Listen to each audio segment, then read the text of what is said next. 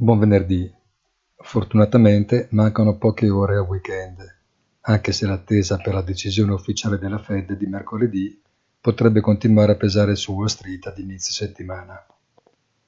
Le perdite accumulate sono ormai pesanti e diffuse e la risalita dei tassi di interesse incrementa il rischio di un'accelerazione del deleveraging delle posizioni costruite negli anni del denaro a bassissimo costo.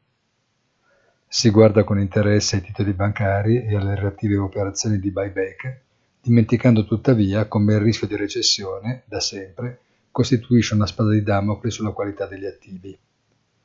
Un buon fine settimana a tutti e come sempre nel tardo pomeriggio di oggi appuntamento sul sito easy-finance.it con il punto della settimana.